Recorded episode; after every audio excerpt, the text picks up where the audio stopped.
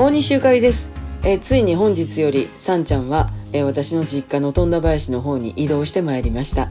で妹がですね、あのー軽自動車の後部座席をですね全部平らにしましてそこにさんちゃんのベッドを置いてなんとなく姉ちゃんも荷物積みやすいからどう？言うてさんちゃんはねずっとね私は後ろで座って一緒に座っとったんですよ。ところがね最初はもうキャンキャンキャンキャンわわわわ言うててんけど寝ました。びっくりするわな直美うん。あんななら思えへんなんたうまいことしてくれてね。ええよ。そして帰ってきてお好み焼きを妹が焼いてくれまして。まあ最初はもうくれくれくれキャンキャンキャン言うてたけど諦めて、えーすぐに寝ておりまして、えー今はもはやお母ちゃんと背中と背中をひっつけて寝ております。